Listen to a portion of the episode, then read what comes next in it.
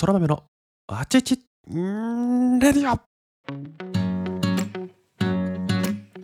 はい皆様おはようございます。本日は2022年6月19日の日曜日。時刻は午前5時でございます。改めましておはようございます。空豆でございます。このチャンネルは空豆こと私が日々感じたことや学んだことを自由気ままに自分勝手に自己満足にアウトプットをするわがままなチャンネルでございます。本日も最後までお付き合いいただければ幸いでございます。さて本日のトークテーマはですね怒りについて。Yes 怒り。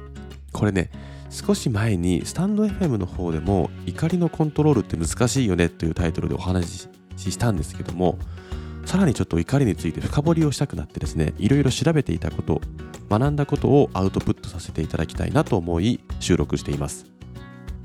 皆様もこんなことはありませんか？特に子供を持つ親の方は多く当てはまるんじゃないかなと思うんですけども。日頃はですね何々さんって優しいですよねと言われることが非常に多いのに、えー家の中では切れ散らかしていると。うん怒りまくっているということが多くなんで私はこんなに怒ってるんだろうしかも外では怒らないのに家に帰って子供に対してだとか、まあ、家の中でなぜこんな些細なことで怒り狂ってるんだ私はと思ったことありませんか？はいはいはい。全て私の話です。これはねもう今日は私のですね内側という恥ずかしいところを包み隠さずにお話ししていこうと思うんですが余談なんですが私はですね大体の人に第三者というか外部の人といいますか大体の大体ですねどうですか空豆さんって優しいとか、まあ、面白いと言われることが非常に多いんですね。切れ散らかしてるという印象を持つ人はほとんどいないんじゃないかなと自負しているんですがのんのんなんですね。私ですね家の中では切れ散らかしているということが 多くてですね非常に残念な男なんですよ。まあ安っぽい器の小さいチープな男なんですね。でもうねそんな自分が嫌なんですよ。子供に対してなぜそんなことでそんなに怒るんだと。いうことがねもういっぱいあるんですよ。言葉遣いがね汚い強い。手は出すことはまずないんですけど強い言葉を使って怒鳴ったりまあ言ったらさ怒ってるというか切れ散らかしてるんですよ。てめえこの野郎なめてんのかと。あの言ってるんですね。もうねそんな自分が嫌なんだ。俺は嫌なんだよ。ということを本当にこう 感じていて勉強しようと。怒りについて。そもそも怒りって何なんだっていうことをですね勉強ししようすべきだということになりましてアンガーマネジメントというですねものを学ぼうと思っていろいろ調べていたわけですね。そうするといろいろなことが分かってきました。まず今日は大きく3つに分けてお話をしますね。1つ目怒りはどうやって生まれるのか。なぜ怒りという感情は生まれるのかというのが1つ目。そして2つ目。その怒ってしまった時のとっさの対処法について瞬発的な、えー、短期目線の対処法。そして最後3つ目。短期ではなくて長期。長期的に改善をする方法。怒りという感情と付き合っていく、えー、長期改善策についてお話をする。この3つの軸で今日はお話をしていこうと思います。まず最初1番怒りはなぜどうやって生まれるのかと。これ大きく2つあるみたいです。1つ目は何々すべきべきという信念と言われています。これはねめちゃくちゃ当てはまるんですよ。ただ自分の物差しで何でも測っちゃうというものです。やっぱり十人十色じゃないですけども人って同じ人は一人もいないと。A さん B さん C さん D さん E さん。花子さん丸子さんちいこさん何ですか？太郎くん。一人として同じ人はいないはずなのになぜか自分の物差しで相手を測ろうとするんですよ。こうあるべきだろう。特にこれは自分ができていることが相手ができていないというとこ時にギャップがあればあるほど怒りに変わりやすいらしいんですよ。例えばご飯中にうろちょろすることはすべきではないと分かってるにもかかわらず子供はうろちょろするなぜだなぜ私はうろちょろすることもせずにご飯を食べれるのにもかかわらずお前たちはうろちょろするんだと。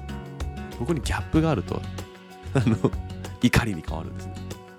これね物差しという言葉を使ったんですけどこれは個人差があるということをまずは理解するというのが大事らしいです。そりゃそうだろ空豆さんの物差しはこれぐらいだけどうちの娘の物差しはこれぐらいだよ。うちの妻の物差しはこれぐらいだよ同じはずがないんだと。個人差が絶対にあるんだからそこをね勝手にね合わせるなと。まずここね。これはね思い当たる節ある方多いと思います。簡単にですけどね。まず1個目べきという信念。こうあるべきだという物差しが邪魔をしているんだと。そして2つ目防衛感情です。守る。自分を守りたいだとか自分の大切なものや人を守りたいという気持ちこれが怒りに変わると。でこの怒りという感情は実は土台があるらしいんですよ。土台が。これどういうことかというと二次感情というものなんですね。怒りというのは二次感情らしいです。その前に二次ということは一次があるんですね。一次感情というものが根っこに土台にあってその上に怒りというのが乗っかってくるんだということを理解しましょう。例えば一次感情悲しい驚き困惑虚しさ。こういったものが実は背景土台にあるんだと。さっきのご飯をね食べる時にうろちょろするという時何だろうな一時感情って。困惑でしょうね。どうして ?Why? この困惑というのが怒りに怒りという気持ちが二次感情としてあってそれが表面に出てきてるんですね。お前らどうして？どうしてうろちょろするんだ？こんなに手間暇かけて君たちが喜ぶ姿美味しいと言ってくれると思って作った食事を貴様らみたいなね。これがこんな概念なかったですもんね僕は。怒りイコール怒りでしかなかった。でも違う。一時感情があるんだと。これを知ることが大事らしいです。まずはね。はい、そしてその一時感情は何なのかということを考える。ことによってその一時感情への対処をするんですって。怒りに対して対処じゃなくて怒りの土台にある一時感情を解決しに行く。それをリクエストに変換をする。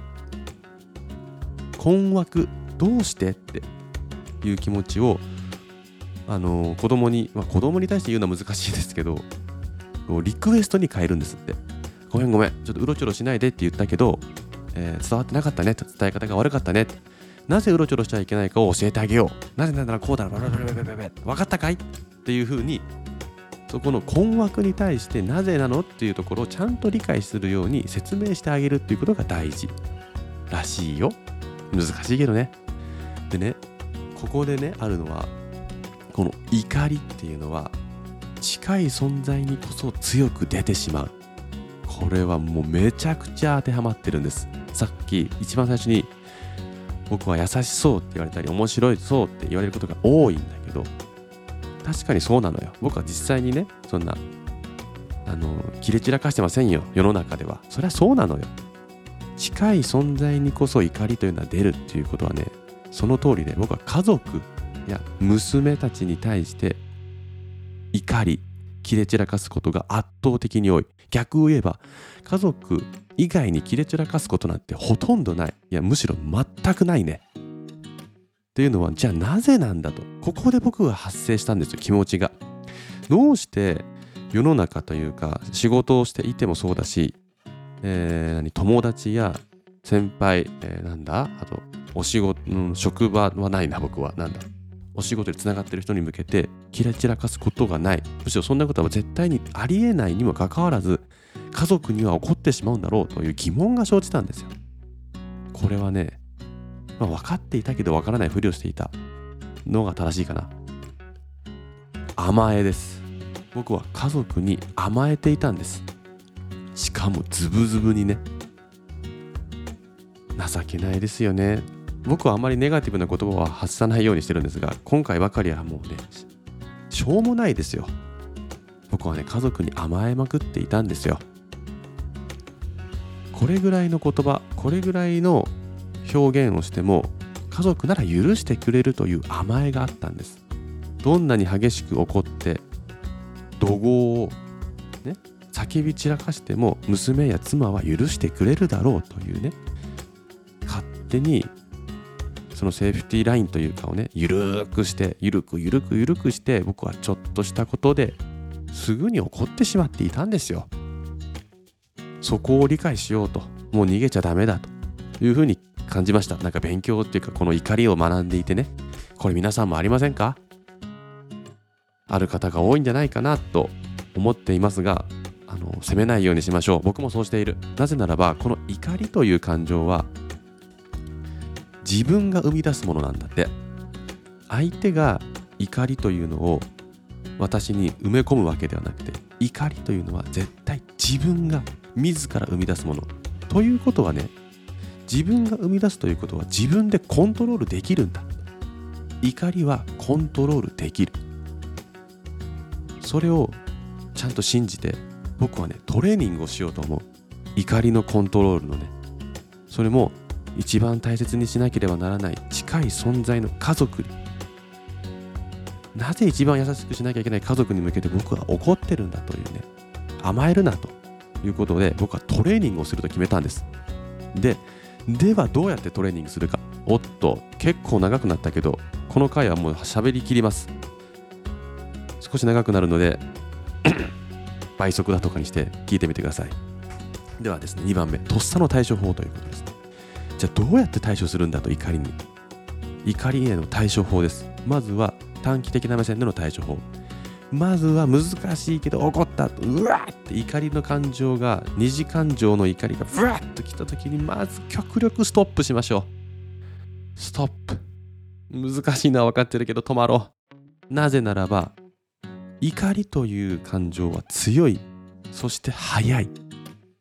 で冷静になってくれる理性さんというのが6秒後にやってくるんだ。怒りくんが「よいたん!」って言っても光の速さで駆け巡っていくんですよ。もうウサイン・ボルトもびっくりのスピードでですね怒りさんは駆け抜けていく。そしてそこから「よーいドン!」からで6秒後にようやく理性くんがゴールするわけですよ。理性くんは遅い。へっへっへ待ってくれ怒りくん。一生懸命走ってるけど6秒後にしか到着しないぜ。というのが理性くんなんですって。だから6秒待とう。6秒さえ耐えれれば理性くんがやってきてくれるんだ。しかしだね。何もなしで6秒なんて耐えられないんだ。僕は耐えられない。なぜなら怒りのスピードが速すぎるから。怒りのパワーが僕は人より強いかもしれない。そこでですね3つの方法があるらしいです。まず1つ目数値化をする。数値化をする。怒りを0から10点の中でこう判断をするんだって。例えば0点というのはもう怒りの感情は0無。ああお花が綺麗ですね。今日も綺麗に咲いてくれてありがとう。これが0です。そしてマックスの10というのはもうね怒りも怒りのですね。もう頂点ですよ。もう殺意ですよ殺意。てめえこの野郎許さねえからな。うおーみたいな。もうこれが10もうね10が来たらこの世の終わりというぐらいの10ね。さてそして怒ってしまったと思った瞬間にさて待って待てとこの怒りは何点ですかっていうのをねなるべく考えるんだって。数値化すると。で難しいのは分かってるよ。でもやってみよう。やってみたらねびっくりすることが分かったんだ僕は。自分が怒ってることって怒りのレベルからすると1点や2点なんだ。子供がなんだコップの色がピンクがいいとか黄色がいいで喧嘩してることに対して喧嘩すな!やめろ!うるさい!これ冷静になれ。1点以下やん。とかね。えーあと何?えーパジャマを脱がなくてもう何回も言ってるのに全然脱がなくてもいい加減にしろ。脱げ !1 点以下やん。どうでもいい。これねマジで多い。1点や2点むしろ1点以下のことで怒りすぎなんやと。こういうことに気づけるわけですね。でもねさっきも言ったけど怒りさんは早いから気をつけて強くて早いから。でもね数値に変えるという癖をつけていきましょう一緒にね。そして2つ目。合言葉。これ前も言ったね。前の放送でも言ったんだけど if then プランっていうかですねもしこうなったらこういうふうに言うっていうプランを組み立てておく。まあこの合言葉ですね。もし怒ってしまったらこの言葉を使おうというのを決めておく。というのも怒りの感情は強くて速いって言ったけどさらにねボキャブラリーを減らすんだって。理性がないから。僕も振り返ってみるとその切れ散らかしてる時って、ね、同じ言葉の連呼なんですよ。僕は結構いろんな言葉を使うという自負をしていたけどそんなことは全くない。1語2語3語ぐらいで構成された恐ろしい文章を作ってたんだね。てめえこの野郎舐めてんのか。もうこの3つです。これはもう恥ずかしいけど言いますね。てめえこの野郎舐めてんのか。もうこの3つしか言わない僕は。てめえこの野郎舐めてんのか。何回言うんだっていうぐらい。舐めてねえし。てめえとか言うな。この野郎とか言うな。だからねボキャブラリーを増やすんだ。怒った時にこそ瞬発的に使う言葉が減ってしまうのを理解して増やすんだって。そこでなんとかなる。大丈夫だ。こういうポジティブなことだとか切り替えるような言葉を口に出すことが大事。これは意識しましょう。僕も意識します。で大したことじゃない。この前僕の放送で言ったのは俺の心は海だ。海のように広い心を俺は持ってるんだっていうこと。これも難しいよ。でもね練習すればできるようになるんだって。僕も頑張るから。そして最後3つ目。深呼吸です。やっぱり大事なのは深呼吸。心を落ち着かせましょうっていうものが3つ、えーとっさの対処法としてストップ。6秒間待ちましょう。その6秒の間に何するのっていうのを3つ挙げました。1つ目は数値化すること。0点から10点で怒りの、えー点数をつけましょうと。2つ目合言葉、えーなんとかなるだとか大丈夫とか大したことじゃないとか。えーボキャブラリーが減るということを理解して怒りの時に怒りの感情の時に使える言葉を増やしていこうねというのが2つ目。そして最後に深呼吸というものですね。さてここまでが短期的な対処法についてのお話でした。かなり長くなってしまったけど最後までいこう。最後長期的な改善方法について学んだことをアウトプットします。長期的なトレーニング怒りと付き合っていく怒りをコントロールする長期的な改善方法。これも大きく3つあるみたいだよ。1つ目は記録を取ること。忘れないうちに怒ってしまったらメモを取ろう。何に怒ったんだ俺は。いつどこで何をそして何点だったか。例えば今日だったら昨日にしようか。6月18日。場所は車の中。内容は子供が水筒の水をこぼした。怒りの点数は0.5点とかね。こういう感じ。えーあと何があるかな、えー6月18日、えー場所は家。内容はうちの飼い猫が飼い主の足に噛みついてきた。僕の愛してやまない娘をに噛みついた、怒りの感情がこみ上がって猫を叱った。いや怒った。てめえこの野郎舐めてんのか。と言ってしまった。点数1点。とかね。これを記録に残すことによって自分はどんな時に怒りの感情になるかというのを客観的に見るらしいです。で学習をする。俺はこういう時に起こりやすいんだ。こういうことが起こったら起こっちゃうんだというのをちゃんとこう染み込ませて理解をさせるんだと。しかもメモを取るということで冷静にですよ。これは恨みつらみを書くわけじゃない。あいつムカつく。マジでムカついた。とかね。そんな呪いじゃないですよ。呪いの呪いのダイアリーデスノートではなくてね。客観的に冷静に書く。何があったか。いつどこで何が。で点数何点だったか。こうすることによってなんだこれと。俺はまたこんなしょうもないことで怒ってしまったのかというね。もう自分を見つめる。うん。まあね。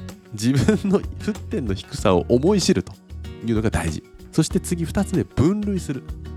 その怒りというのはどんな種類の怒りなんだろうというのをしっかりと理解する。でここで大きく、えー、2つあります。その怒りっていうのは変えられるものなのか変えられないものなのか。自分でねコントロールできるものなのか。そしてもう一つが重要なのか重要ではないのか。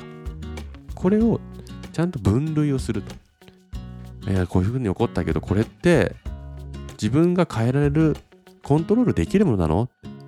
かつそんなに何自分として大事なの？大事じゃないの？っていうのをなんか簡易的にでいいと思いますこれは。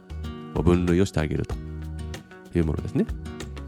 で変えられないことに起こってもねあの拉致がないと。だって変えられないんだから。っていうのをねちゃんと理解してあげる。そして最後に自己需要。自分をねあの受け止めてあげるというか、えー、サクセス成功体験をメモするということって言ってましたね。これ最初の怒りの記録と相反する成功の記録をメモすると。こうすることによって例えば今日も早起きができたと。今日は4時に3時に起きると決めて3時に起きれた。やった自分ナイスとかね、えー、今日は、ご飯の時に子供たちに怒らない。で笑顔で食卓を終わらせるんだ。できた。とか。そんなちっちゃなことでいいらしいんですけどとりあえず自分のできた。サクセス。成功を書き連ねていく。こうすることによって自分に自信と余裕が生まれるらしいです。一見全然関係なさそうなんですけどもこの自信と余裕というのがものすごく怒りと密接に関係している。なぜならば怒りはどう生まれるのか。2つ言いましたね。べきという信念と防衛感情と言いましたがこの防衛感情に大きく働いてくる。自信と余裕がない。自分はダメなんだとか疑心暗鬼自分が弱ってる時こそ自分を守らなければならないというアンテナが強くなりすぎて怒りが発生しやすくなってしまう。であれば自分に自信と余裕を持たせてあげることによってまあまあまあそれぐらいじゃ起こりませんけどね。まあ、それぐらいの攻撃が受けても僕は全然楽勝ですけどねというね余裕を持たせることが大事なんだそしてその自己需要をさらに大きくするためには適度な運動や適切な睡眠そして、えー、気の合う仲間とのコミュニティを形成することが大事なんだというとも言ってました。はい。という3つ、えー、長期的な改善方法としてはおさらいですけど3つあって1つはアンガーログ、えー、怒りの記録。忘れないうちに冷静になぜ起こなぜ起こってしまったのかいつどこで何を起こって点数は何点かを記録する。そうすることによって客観的に怒りを分析するというのと、2つ目、えその怒りを分類してあげる変えられるものなのか変えられないものなのか重要なのか重要ではないのかというものですねそして最後に受講授業サクセスログですね自分の成功体験を記録として取ることで自信と余裕を持たせてあげようなぜならば防衛感情というものはえー、そういうのがね、自信と余裕がなければ敏感に反応してしまうから余裕を持たせてあげようね、というものでした。いやー、喋ったな今日は。これはね、皆さん、すいませんね、偉そうに言ってるけど、全部自分のために言ってます。そら豆さんは、全然アンガーマネジメントできてないんですよ。一番近い存在で一番大事な家族に向けて僕は甘えているというのをね理解をしましたと。変わりたいなと。いうね戒めも込めて僕は学習する。そしてトレーニングをしてね怒りと付き合っていこうと思う。少なからず子育てをしていてだとか、まあ、子育てじゃなくてもね仕事でもあるかもしれませんけど怒りっていうのはね誰もが持つ感情だと思うんで上手に付き合った方が絶対に怒りをまあパワーとしてはかなり強いから有効に使うことも若干できる気もするんですよ。怒りを糧にしてというかパワーに変えて何クソこの野郎見返してやるっていうことで頑張れるっていうねポジティブな考え方もあるけどやっぱり攻撃性が強くて自分をもこう攻撃する可能性が強い。相手だけではなく自分の心も傷つけると。ね。そういう感情でもあるからやっぱりねコントロールできた方がいいに決まってるんだと。分かったか？空豆。という感じですよ。お前はねしっかりと。でもお前ならできる。俺ならできる。アンガーマネジメントできると思ってしっかりね学習とトレーニングをしていこうと思います。今日は今までで一番長く喋ってしまったな。ということで皆さん今日はね私のもうさらけ出したというかねあの小さな器の部分をさらけ出しつつもそれを改善していきたいんだと。いうことでね少しでもこれに当てはまる人いたらね是非一緒にトレーニングしましょう。一緒にアンガーマネジメントしましょう。大切な人を守るためそして自分を守るためにも怒りと上手に付き合っていけたらなと。思います。はい。長くなってしまいましたがもし最後まで聞いてくれてる方いたら本当にありがとうございます。本当に感謝申し上げます。ということでね6月19日の日曜日怒りのコントロールアンガーマネジメントについてお話アウトプットさせていただきました。それでは日曜日今日も最高の一日をお過ごしください。Have a good day バイバーイ。